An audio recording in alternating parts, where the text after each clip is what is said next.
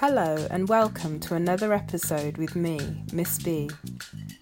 In this segment, I speak to Sarah Boateng, the founder of IGEA Enterprise, which stands for Investing in Girls' Education in Africa. IGEA is a not for profit organisation with a mission to deliver quality education to girls in rural parts of Africa. Sarah has started in Ghana and is working to tackle period poverty in Bolgatanga in the north of the country, where some girls and young women do not have access to period pads for their monthly cycles, and as a result end up dropping out of school. Sarah talks to us about this enterprise, the alternative solution she is providing to girls in the area, and what inspired her mission. I hope you will enjoy.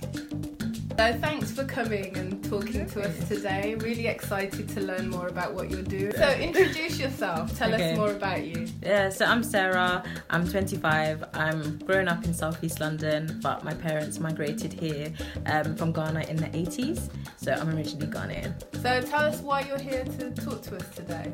Uh, so I'm here to talk about my organisation called IGEA Enterprise and to share what we do. Okay, so what does IGEA stand for? So it stands for Investing in Girls' Education in Africa. Okay. And exactly where and what area are you investing in? So at the moment, we're, we're uh, focusing in Ghana, but we're investing in Bolgatanga in northern Ghana. Okay. So how far away is that from Tamale? From Tamale, that's about a three-hour drive. Wow. Yeah. so, and then the communities we work in from Bolgatanga are like an hour and a half drive. So oh, wow. we're proper rural. Okay. Yeah. So why that area? So originally, um, why why I chose that is because my project manager, who I work with, called Rosamond, he actually like lives and knows Bolgatanga a lot. So we wanted to start somewhere where we both have like a common ground and we could do community entry, so we could find it easier to talk with the community and engage them in our project, and we could also do a quite an easier monitor and evaluation because he could be able to access it easier okay. compared to if it was somewhere else in um, northern Ghana. Okay. But okay, so m- one of the main reasons is he's from that area. I mean, so yeah, so one of the main reasons that we was like so for logistics because he's from there, he can get there easier. Yeah. And he has family there. Yeah. And he knows the local language that they speak in um, Bolgatanga, which is Dagare. Okay. So it would be easier for him to communicate with them as well. Okay. And then us finding a translator outside. Yeah. Okay. But is that area also particularly vulnerable? Yeah. So when we were doing our um, focus research before to see about how the impact of period poverty is in Bolgatanga, we found that 80% of girls from the ages of 11 to 16 had never used an effective period resource. So it is really high out there, especially in the rural communities, that girls have not used something effective for their period. So they've used something like cloth. Cloth is the common the common um, commodity used to maintain periods, which is very like unsafe for your like vaginal health and just for you to be able to be fertile as well. Okay, so they're using bits of cloth that like rags. Yeah, exactly. So like kind of like some old cloth that they don't use anymore. Um, so that's what they're using to be able to maintain a period which is not safe and it's you know cloth is really like it's not very um absorbent as well probably it can absorb some sweat but as for like period blood which is quite heavy it won't be able to absorb that Oh, and what's the impact for these girls then? Are mm-hmm. they not going to school as a mm-hmm. result? Mm-hmm. Yeah, exactly. So one of the reasons why we kind of we started IGEA and the program that I've designed under that is called Menstruate and Educate. So it's for girls to be able to have the freedom to be on their period and still attend school. Okay. Because we found that girls were missing on average 30 days out of an academic year out of school compared to boys that are missing 5 to 8 days out of an academic year. So it was something that was, you know, is really bad and impacting their education. And a lot of them, they find it hard to catch up because when you miss out school like five days every single month, you find it quite difficult to be able to catch up. And the mm. teachers there, they're not, they don't really have the time, they're quite overworked mm. to be able to sit down with the female students and say, okay, you've missed out a whole week of school. This is what I can help you with. Um, it was really difficult. So a lot of them had to leave school, unfortunately. Oh my god. Yeah. So what are they doing if they're not at school? So most of them have uh, become traders, like local traders. So that's kind of a little bit of a backstory about IGEA. One thing that I was inspired by is by my mum. So she grew up in rural Ghana and she left school at the age of 12 and sold oranges in Wow. Kumasi. Yeah, she sold oranges on the side of the road because she had to leave school early as she didn't have anything to use for her period. Like my grandma couldn't afford it. You know, my grandma had like seven kids and they just couldn't afford it. So she was the oldest daughter, so she had to help my mum. So that's actually the the inspiration for yeah that, yeah so that's one of like the main inspirations is because for example like when i go to the community and i see these girls they're just like my mum. Like i can just picture my mum in all of these girls. Um so i think it just makes my heart pour out even more. Um and want to work harder. I'm I'm interested, and I don't know if you can explain to our listeners and also myself. You have mothers and grandmothers. Mm-hmm.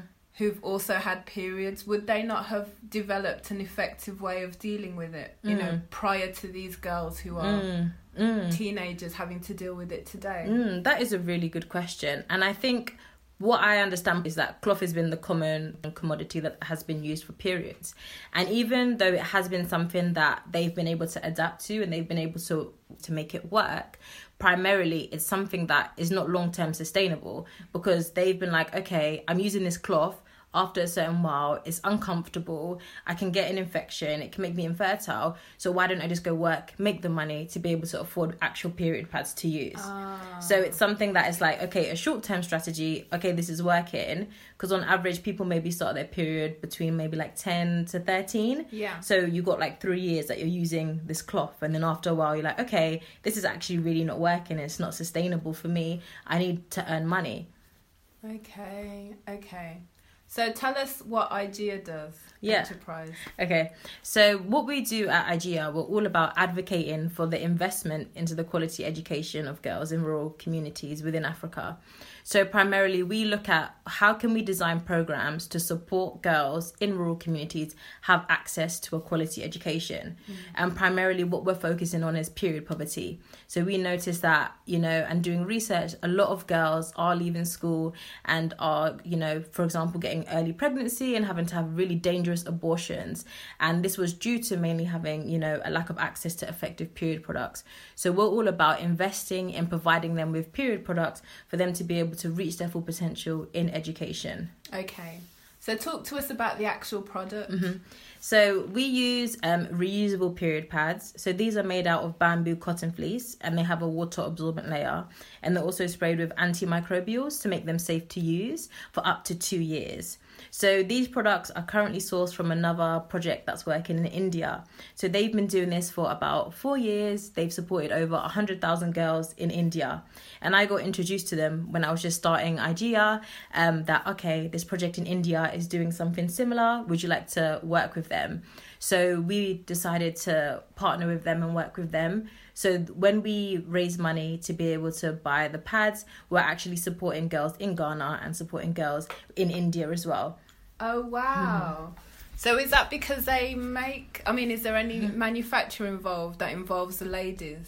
So I think in um, how they make it within India, they have a factory out there. Okay. So they've been able to have build a factory and support women to be able to um, learn how to make that these pads as well.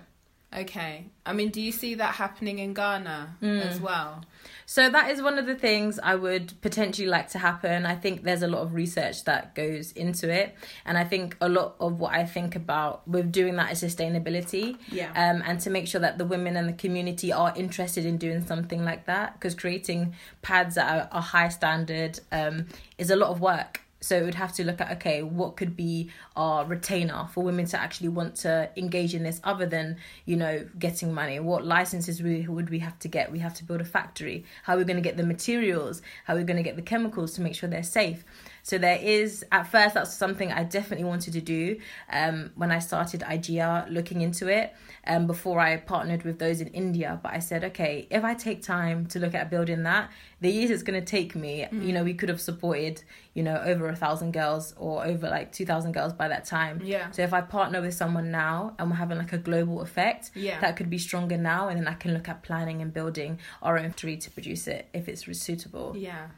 I'm quite interested in what you said about the use of bamboo Mm-hmm. because bamboo we know is a really hardy product Mm-hmm. anyway, and I think it's five times as strong as steel. Yeah, and um, I know that it's used to make bikes, the bike frames. Yep. Yep. So talk to us about how it's used. You said bamboo fleece. Yeah, so they are able how they do it in India, they're able to produce the bamboo to to manufacture it to become a cotton fleece.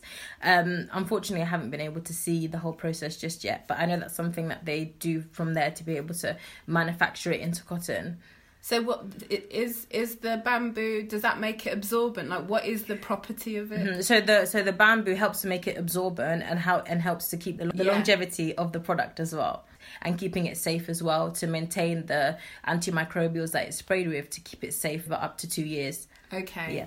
So um, the antimicrobials is that on normal pads that we use? Yeah. every- so it's not a different. No, so it's not a different um, source. It's something that's uh, that's already used. So they're the organization that I purchased the pads from. They're certified by the International Sanitary Organization. So it's the same organization that um, approve always pads and Bodyform pads as well. So they're Oh. really made at a high standard to make sure that they're safe.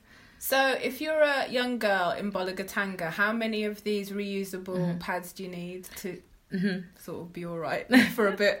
That's a really good question. So at the moment, um, what we've started with is giving them three. Okay. So you've got two day ones and one night one that it comes with. So they have three and they all last for up to two years. okay. yeah. So the all night one is, I guess, thicker. Yeah, it's thicker and it's longer. So it's a long it's a long one. And then you have the other two which are pink ones that are a bit shorter but they're still really thick. So what has been the feedback from the young women? Like when did you start actually handing them out? Mm. So this actually started in October 2019. Wow. Yeah, so we've come quite like a long way and it's amazing to see it took a lot of planning to do as well. Yeah. So it's great to see how it's been able to kind of come come around. But the feedback we got was so positive. It's been it's been really incredible, especially from the girls and from the teachers. So what we planned when we started in October is that we'll look at doing um, an evaluation in Yeah. January. Yeah. So we did that and we got the we spoke to the teachers at the time. So the teachers said that their girls' attendance had improved by at least 30%. So that's really positive in just the past, you know, three months, and then we were going to have a proper evaluation in six months. So that was going to be the end of end of March, beginning of April. But then sadly, Yeah. we're in a pandemic, so um, unfortunately that couldn't happen. Yeah. And all the girls, um, sadly, they just don't live as close to each other or to the school or to the teachers for us to be able to monitor it as much as we want. But we've had really good feedback. We just can't wait, you know, for them to go back to school and just sort of still see how it's going for them and get that and get that real feedback. So how does this plug into like the national policy in Ghana? Do, Mm-hmm. You know, in terms of encouraging more girls who are in rural areas to get to go to school because it's an SDG goal anyway, isn't it? Mm. Yeah, so quality education is Yeah. one of that's SDG four. Um, so last year, actually, the Ghanaian government on World Menstrual Health Day did put out, you know, a statement saying they can see it's a priority about menstruation and they really want to support girls doing that, which is incredible. But mainly, I've seen a lot of support from girls in the south, like in Kumasi and Accra. There's, you know, a lot of work being done and there's so much support in the education system there, which is amazing. And that kind of ties into one of the reasons why I started IGEA is because when, when I first lived in Ghana in 2016 and I lived in a village in somewhere called Sigiri, a lot of people don't know it. Yeah. Oh, you know it. Okay, yeah. So I lived there for about four months and I worked on an education program out there. And I just see the potential of the girls in the north. And I just feel like, because it's so far as well, mainly the charities where you see is like you see World Vision or you see Yeah. China Aid, USAID. And I don't really see any grassroots, you know, projects really wanting to just empower the girls at just a, a local level. So that's kind of one of the reasons uh, why I started. Yeah, so I haven't necessarily seen how government has plugged in in the north. I've seen them start to establish things in the south and wanting to work in providing disposable period products. But you know, the long term sustain of that is something that I guess we'll have to be see in the future.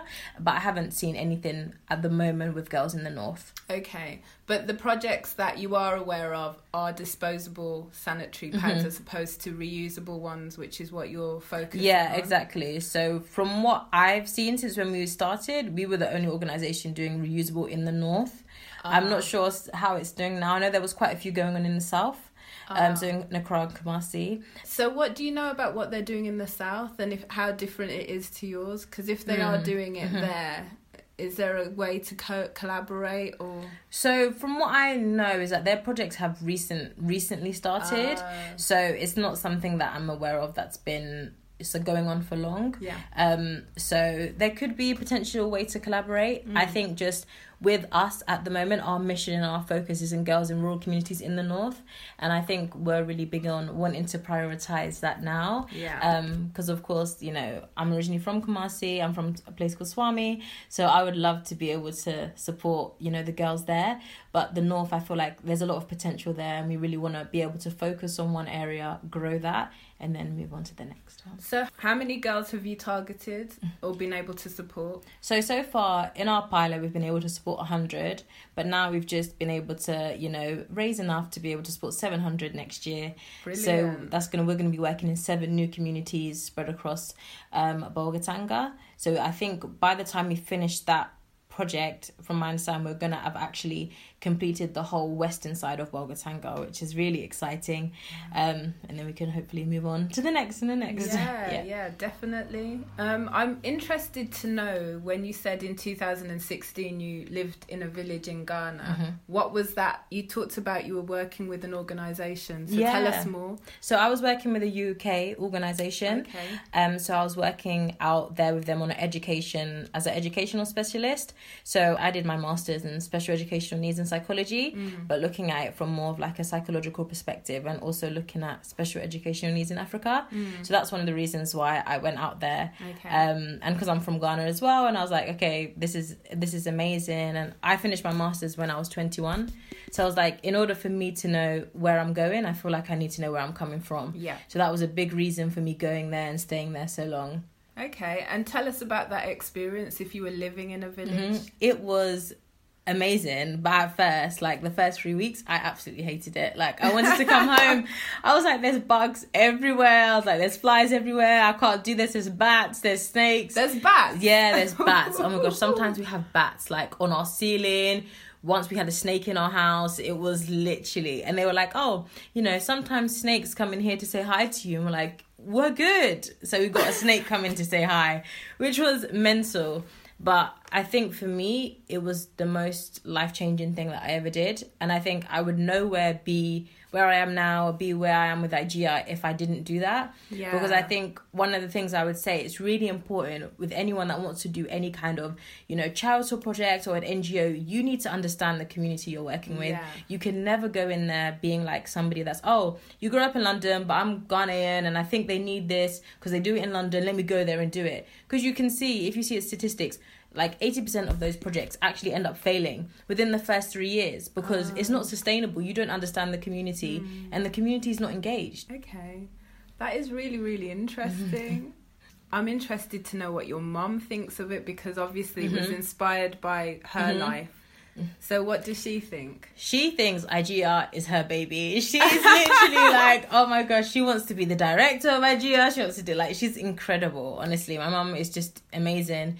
She just loves it. She loves everything it stands for, and she's so passionate about it, passionate about talking about it. So she absolutely loves it, and she can't imagine. Like when I first told her about IGEA, um, well, a little bit of a backstory. Yeah. So when I finished um, volunteering in Ghana, Yeah. I then ended up getting an internship with the UN in Geneva. So I was doing that um, for about eight months and I absolutely loved it, but I couldn't find a job there that I was like, was me. Yeah. So I knew that I'm passionate about girls' education, I knew that I'm passionate about rural communities, but I just didn't know how to combine the two. And I felt like there wasn't a job where I could see that. So that's kind of how IGEA kind of developed as well. So she was a bit worried because she was like, you don't really have like, you don't, it's not paying you, you know, you don't really have like a job or anything. But I was like, you know what? I've always been told one thing is that when you're working in your passion and your purpose, money will come. And I can tell anyone listening like that, I'm evident to that. Like the money that we've just been blessed with to be able to do the project, like it wouldn't have, like, it's just insane. I never could have imagined it. Yeah. So you've just got to like follow what you're passionate about. Obviously, be wise about it and have wise counsel, but just follow what you're passionate about, and money will come. Yeah. like it will. Well, that's actually some good advice to the listeners Yeah. as well. Because I was going to ask you if anybody is interested in doing what Mm. you're doing, how how would you sort of encourage them. I Mm. think you've covered that. Yeah, and Yeah. a- another thing I would say is just start where you are. Don't think about you need to do a million or like loads of or thousand girls or boys or whoever you want to communities you want to support. At first, like we, I wanted to do loads. I was like, I'm going to do a thousand, you know, and I only had money at the time for forty, and I was like, okay, you know what? It's the impact. It's like what are the hard numbers? Because even if you just help one person, that's one person and one generation's life changed. Yeah. you know. So it's so much about thinking about the bigger picture and streamlining as well that I think really helps. Just out of interest, you know Mm-hmm. the education that you provide to the girls, is it also the boys as well? So- sexual health. Yeah, that's a really good question. So, when the workshops that we provide at the moment, so we provide uh, community workshops, which are for community leaders and families and mothers and fathers. So, that's where we have males involved as well, speaking to them about menstruation and the impact the cultural taboos have on the education of the girls there.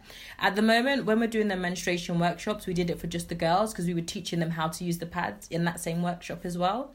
But primarily, we we would like to develop something with the teachers in the school, which we were in talks with before I left Ghana mm. in October about how we can actually put this into like the curriculum or a little like side class of being able to teach about mm. sexual and reproductive health and rights. Sexual rights is really important. So they both know as boys and girls, you know, okay, how do you have full autonomy over your body, what that looks like, mm. what consent looks like, um, and to protect yourself in sex as well. And that's interesting because I know that government is looking to do some work in educating. Yeah, well, I think at school level, isn't it? Yeah. Oh, I think it's at a, an early stage now. Yeah. But there's already been some backlash, hasn't there? Oh my gosh, I was in Ghana when that was happening. So I was Ah. literally following the news like every single day.